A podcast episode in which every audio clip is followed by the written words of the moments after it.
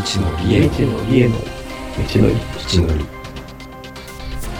この番組この番組は文字通りシュート。翔馬の気が向いた時にた時に適当に好にきなことを話しながら好きなことを話しながら未だ知らないまだ知らない断りつまりつまり未知のりを探していく道のりを描く番組です。下手をしたら下手をしたら二人の持ちっぷりを二人の探すだけ道っぷりを探すだけの気のままな旅ゆるゆるくお付き合いいただきいいけたらけたら嬉しいです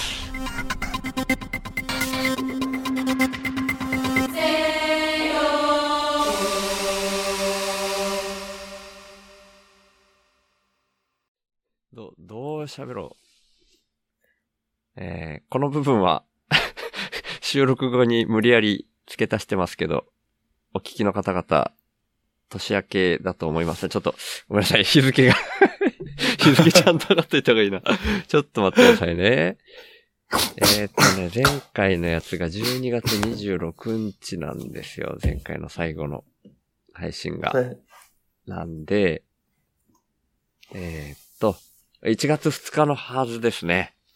はいもう、もう、土正月ですね。と正月からはい。土正月から何のこっ。ちゃって思う いや、土正月からもし、リアルタイムで聞いてくださってたら本当にありがとうございます。明けましておめでとうございます明け。ましておめでとうございますはい。シュートショーの道のりへの道のり。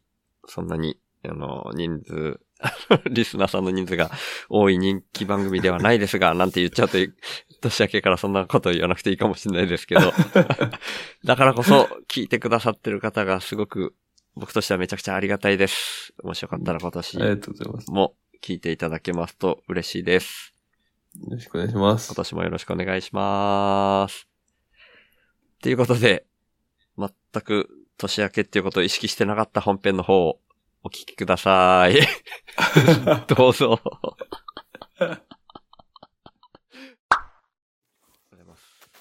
か、あ、あ、あ、オッケー。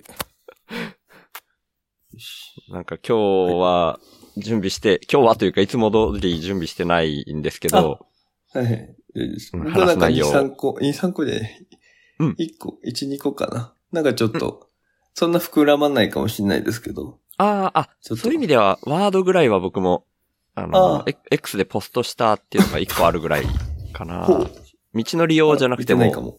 はい。ポッドキャストで、どれで言ってもいいかな、みたいな。うんタイム、タタイムイズマネーっていう言葉についてっていうだけ書いてるんですけど。えー、タイムイズマネー。なるほど。はいそ。れはちょっと話したいですね。僕の方は、あの、シュウさんとの話の中では、うんこの人たちいつもこんな話してね、みたいになるかもしれないですけど、そいの、やーもうどうしてもなります。はい。あの、うん擬態？ああ、いいですね。そはいっち喋りたいな、じゃあ。いや、まあまあ、どっちでも、どっちも、うんうんどっちでもいい、どっちもでもいいかもしれないですけど、うんうんそうですね。うんはい。なんか、擬態に関してはその、まあ、どうだろうな。そんなに膨らまないかもしれないですけど、まあ、ちょっと、それに関して一つうん。あるのぐらいですかね。あとはなんかもう、最近見た映画で衝撃を受けたとか、それぐらいの。おー。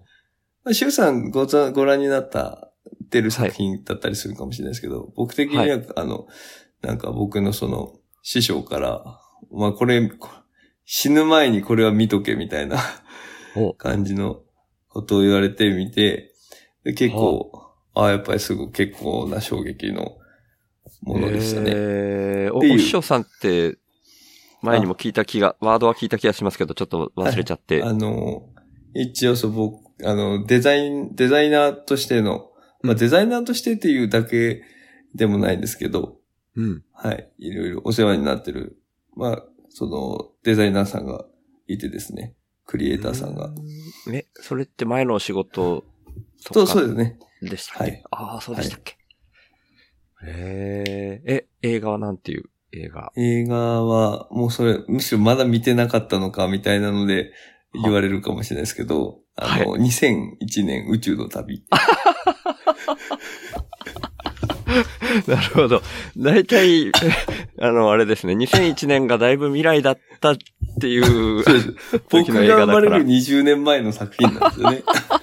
僕そんなまず、そんな昔のうんうん映画をそもそも見、見たことがなくて、見ないんですよね。うんうん。うん。その映画好きっていうわけ。けでもないし。うんうんうん。でもなんかこう、あの、反省させられましたね。その、え？なんというかその、これまでのその映画の見方というか。マジですか？だいぶ、だいぶ自分はやっぱり受け身で見てるんだなと思いました。え？本当ですか？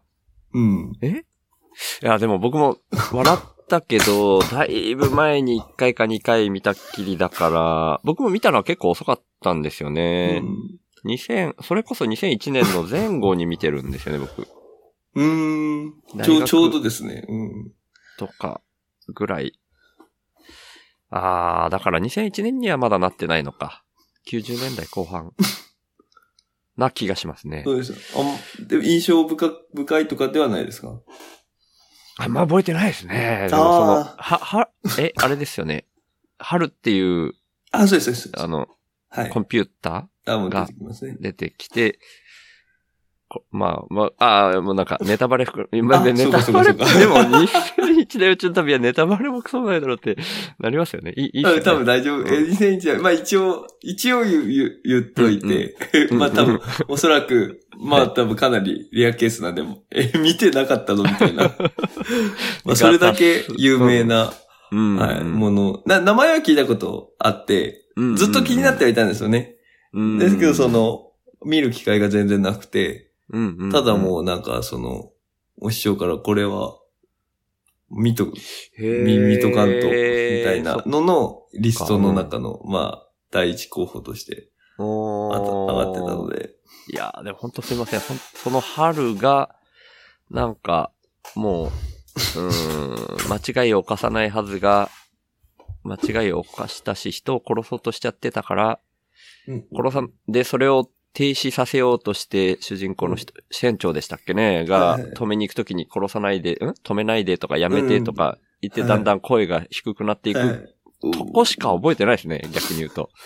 でもなんか、その、そうですよね。そこがかなり印象深く残るようなやつですけど、全体的に見たら別にその、あれは AI の話っていうわけじゃないですもんね。あー、どんな、もうそこしか覚えてないから、もうどんな。話か忘れちゃいました。うん。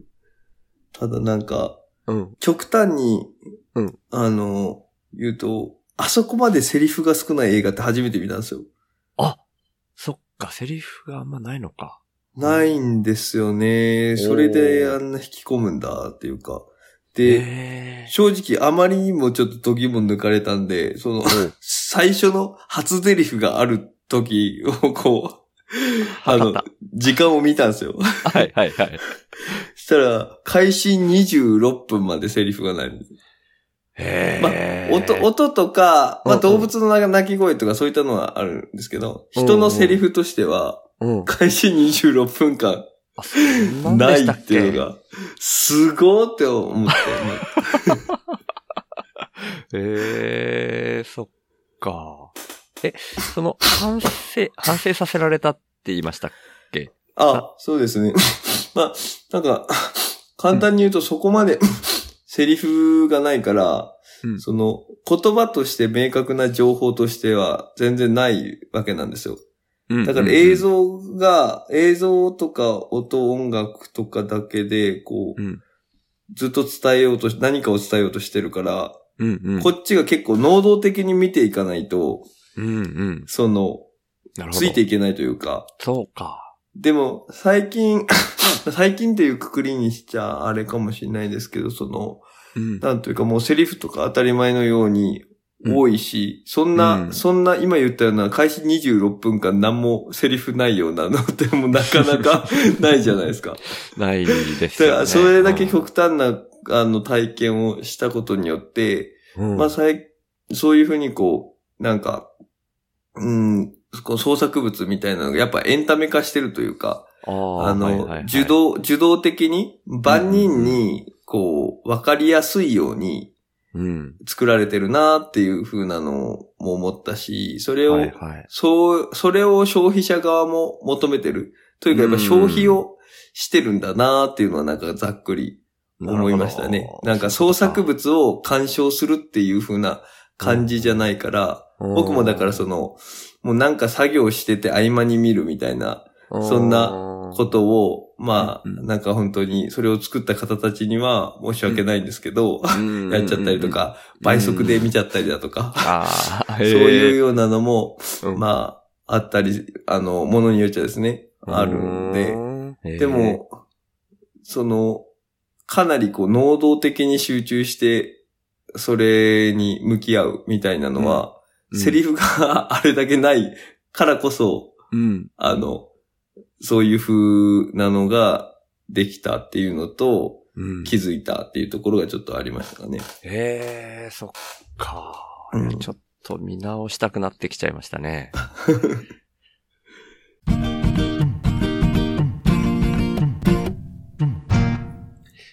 えー、何喋ってましたっけ？えっと、2001年宇宙の旅からでしたかね。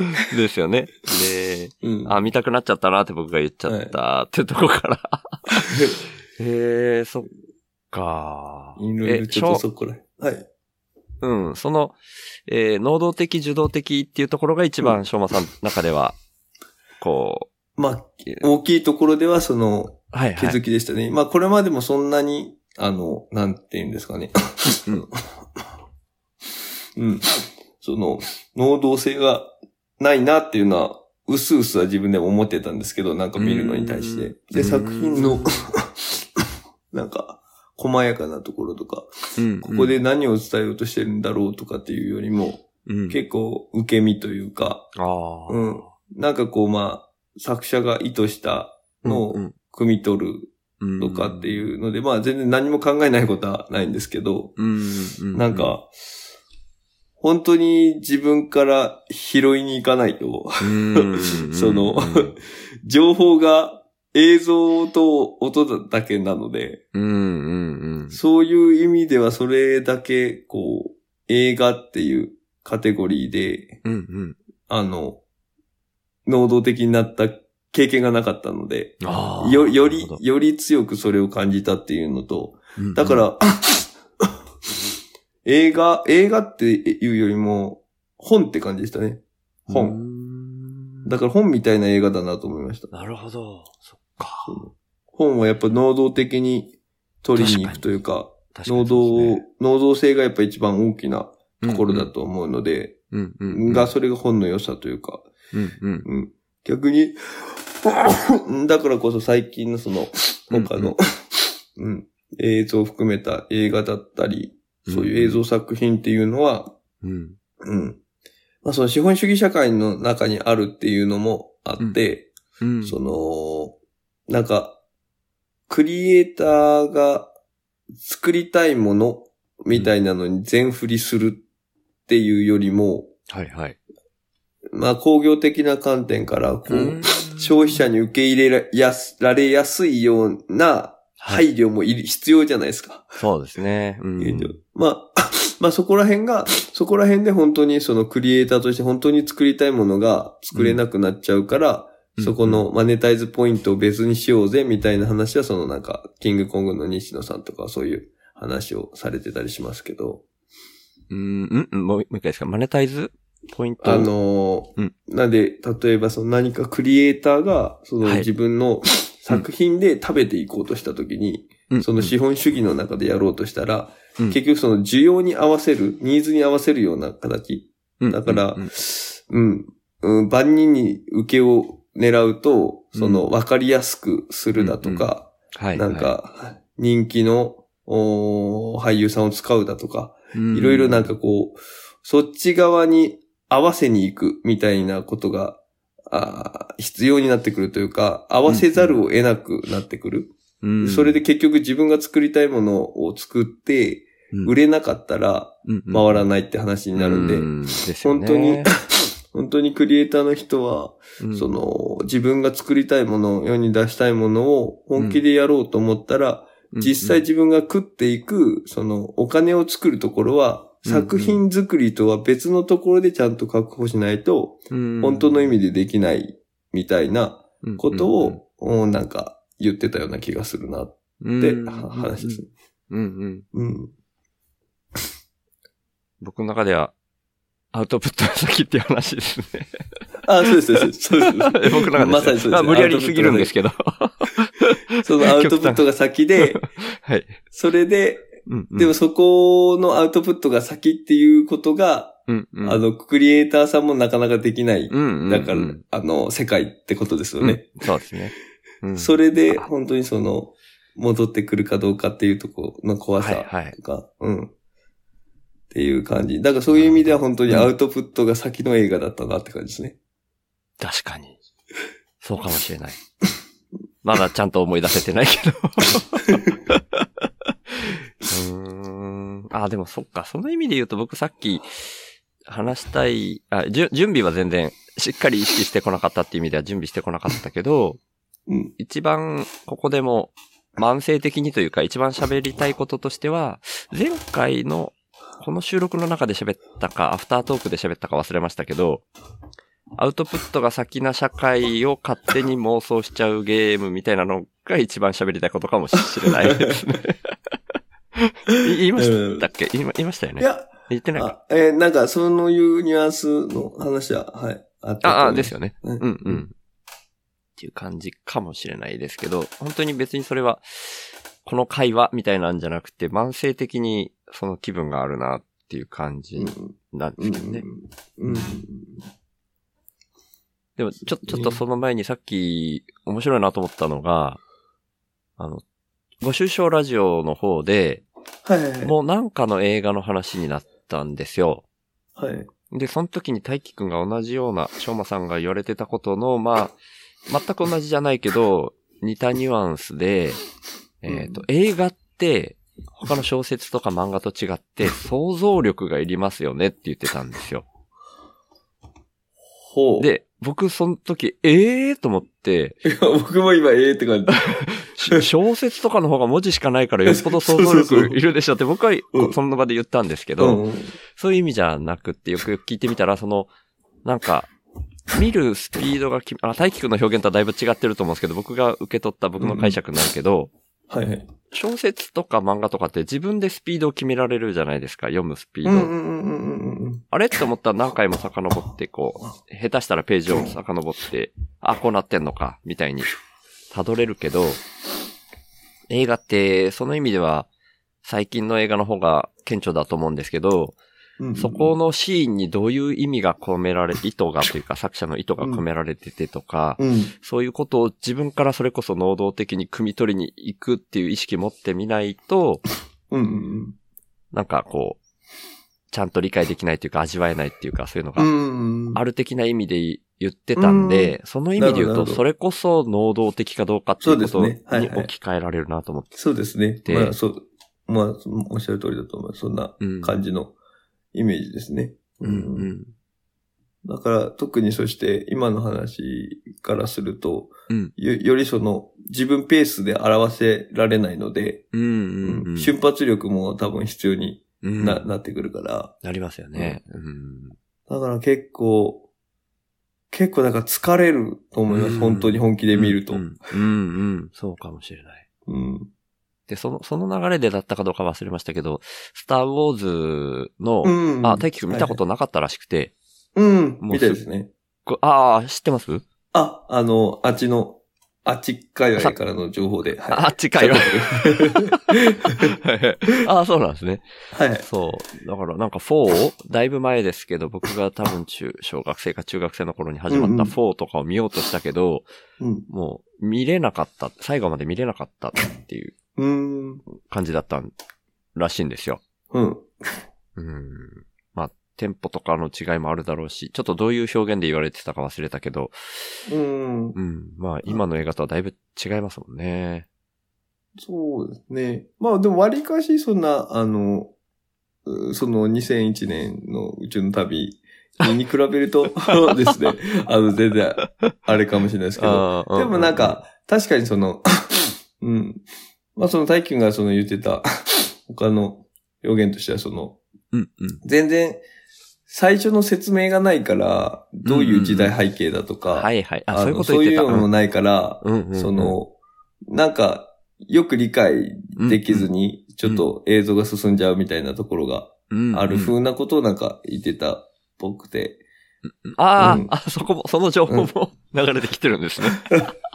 で、その、それからすると、僕も、あの、うん、気づいてなかったんですけど、うん、あの、例えばそこの、時代背景というか、そのどういう流れかみたいなところって、うん、あの、最初にダダーンってこう、スターウォーズって出てくるじゃないですか。はいはいはい、はい、で、このなんかこう、宇宙船が飛んでいくような感じでこう流れていくじゃないですか。うんうん、あ、あれに書いてあるんですね。書いてます、書いてます。ね。うんいや、それ全然、あの、最初僕、吹き替えとかで見てたんで。いやいや。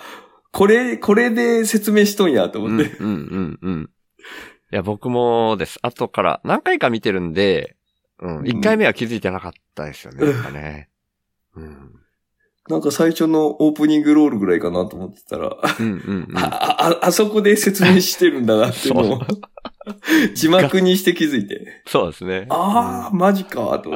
そしたら入りやすいな、と思って。うんうんうん、最初バってなるけど、これどういう状況なんだろうか、みたいな。やっぱりその、なんというか、それぞれのエピソードでも、この、うんうん、あの、あ、ありますからね、間が。そうですね。うん。そっか、それを大輝くんに教えてあげれば一番よかったのか。うん、そうそう。なんかそんな体験を最近しましたね。うん。いやー、いいですね。いやー、見てみたいな、見よう。うん、見れたら見よう。ちょ、ちょ、ちょっとすみません。椅子変えますね。ああ、はいはい。ちょっとなんか、音が。はい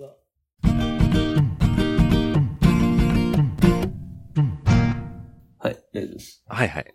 いやー、ま、前もなんかの時に、その、なんか、しょうまさんが、なんかすいません的なことを、その、一旦外れる的な感じのが、前回か前々回やった時に僕、その、ジングルで繋ぐみたいなのやりたいから、みたいに言ったの覚えてます、はい、はいはい覚えてます。で、まあやってみたんですけど、なんか、もう配信されたかな？すっげえ下手くそってやっぱ僕思っちゃって、ジングルの作り方が。えー、えー、でもなんか、それは聞いてないですけど、はい、なんか、シュウさんがこう、ジングル入れて、こう、なんか、場面代わりするので、なんか、そんな違和感感じたことないですけどね。あ、えっ、ー、とですね、うーん、まあ、なんか簡単な、超簡単なジングルみたいな、本当に、うん、場面転換みたいな感じのはできなくはないし、うん、みんなやってる、割とみんなというか、やってる人多いと思うんですけど、うん、なんか、ラジオっぽいジングルでの場面転換みたいなのをやりたいなって最近思ってて、で、ケイジ君、鳥取生まれギターポップ育ちのケイジ君がめちゃくちゃラジオっぽく作ってるんですよ、番組。えー、ケイジ君みたいなのを想像しながらその時喋ってたんですけど、いや、全然ダメだったと思って、えー、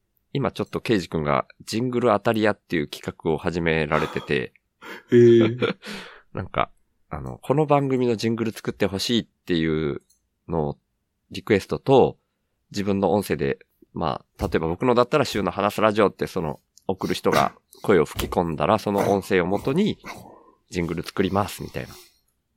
僕が作った上でその人に送りつけますみたいな当たり屋的なのやってくださってて。なるほど。だからその刑事君にちょっとお願いしてはいるけど、なんか依頼が結構殺到したらしくて、だいぶ後にはなるみたいですけど。えー、やっぱそういうちゃんとした人に頼まないと難しいなとか思ってたとこでした。うん 全然本編と関係ない。いやいや、全然全然。いやいや、そんなことないですけど、その、僕がその辺の、こう、うん、あの、キビがわかるかどうかわかんないので。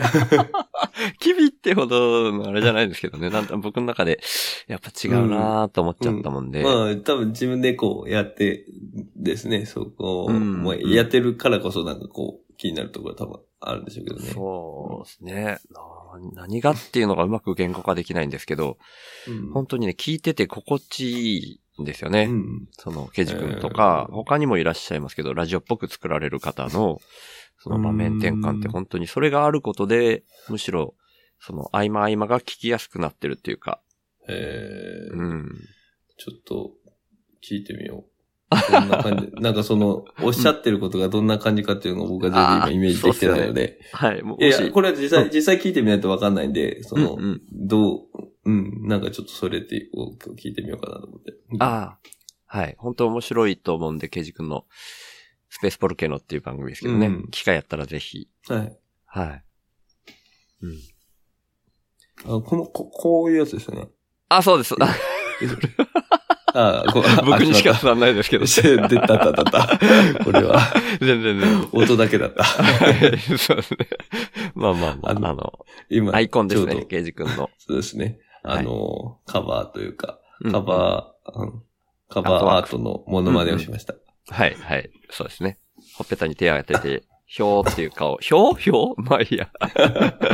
ムンクの叫びみたい。叫びまでいかないけど、目つぶったムンクの叫びみたいな顔のやつですね。はい。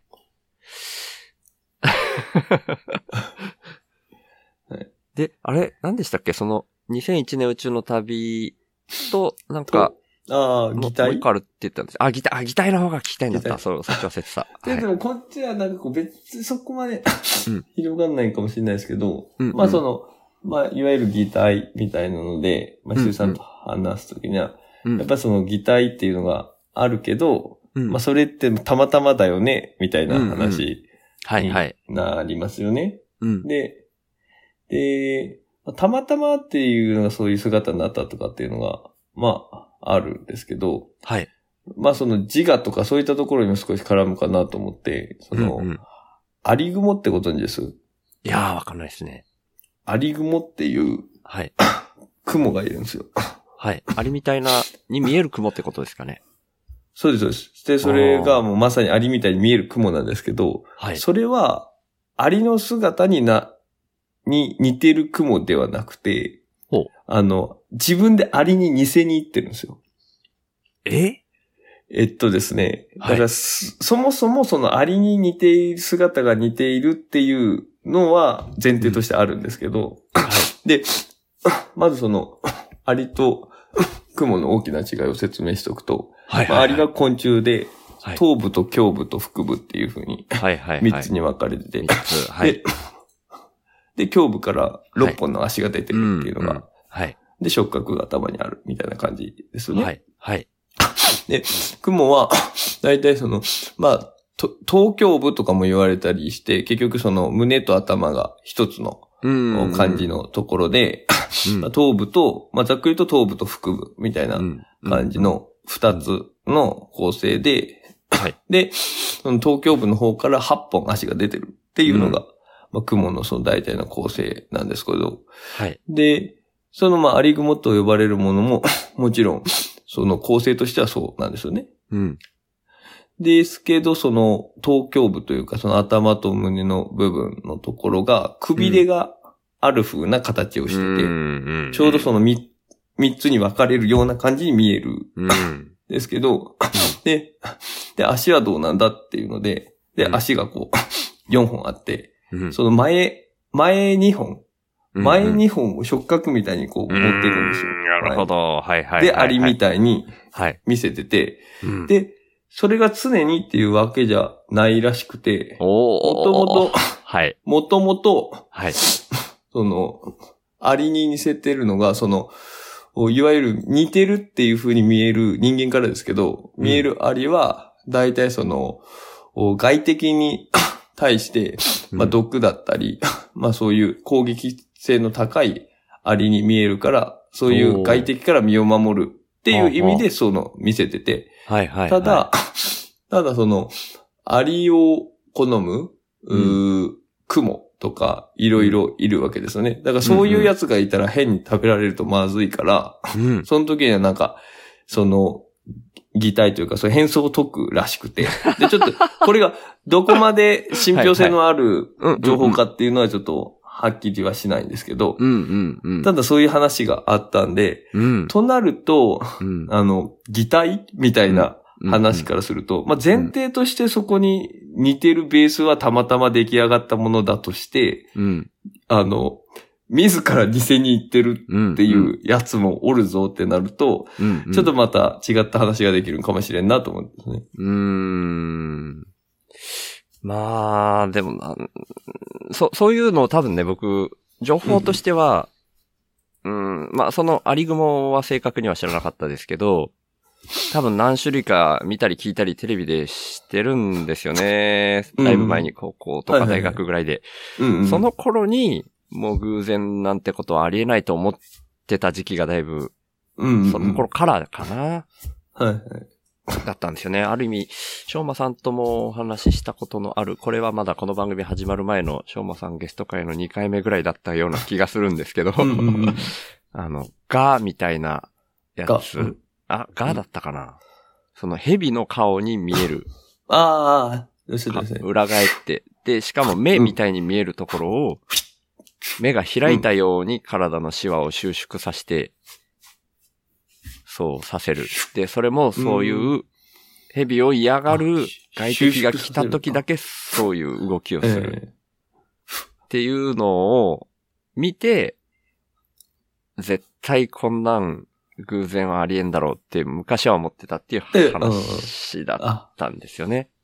最初その話そやされてましたね。そうなんですよ。それも、まあ、それで言うところ、アリグモと似たような話ですね。うんうん、似てるかなと思っってるんですよね。だからその、もう意識的にっていう風にしか見えない。人間から見ると少なくとも。うんうんうん、そういう条件の時にそういう動きをするっていうことは、そりゃ、うん、自らの意志でそうしてるよね、みたいに思っちゃって、そう考えてたんですけど、うん。うん、なんかそれごと遺伝子にある可能性みたいにして今は考えてる最中みたいな感じなんですけどね、本当のところはもちろんわかんないですけど、どう捉えたらいいんだろうなっていうのは今でも思いますよね。うん。そうですよね。うん。その辺はなんで、ちょっとその、一番当初層の話をしてたっていうのを僕はちょっと忘れてた。次回へ続く。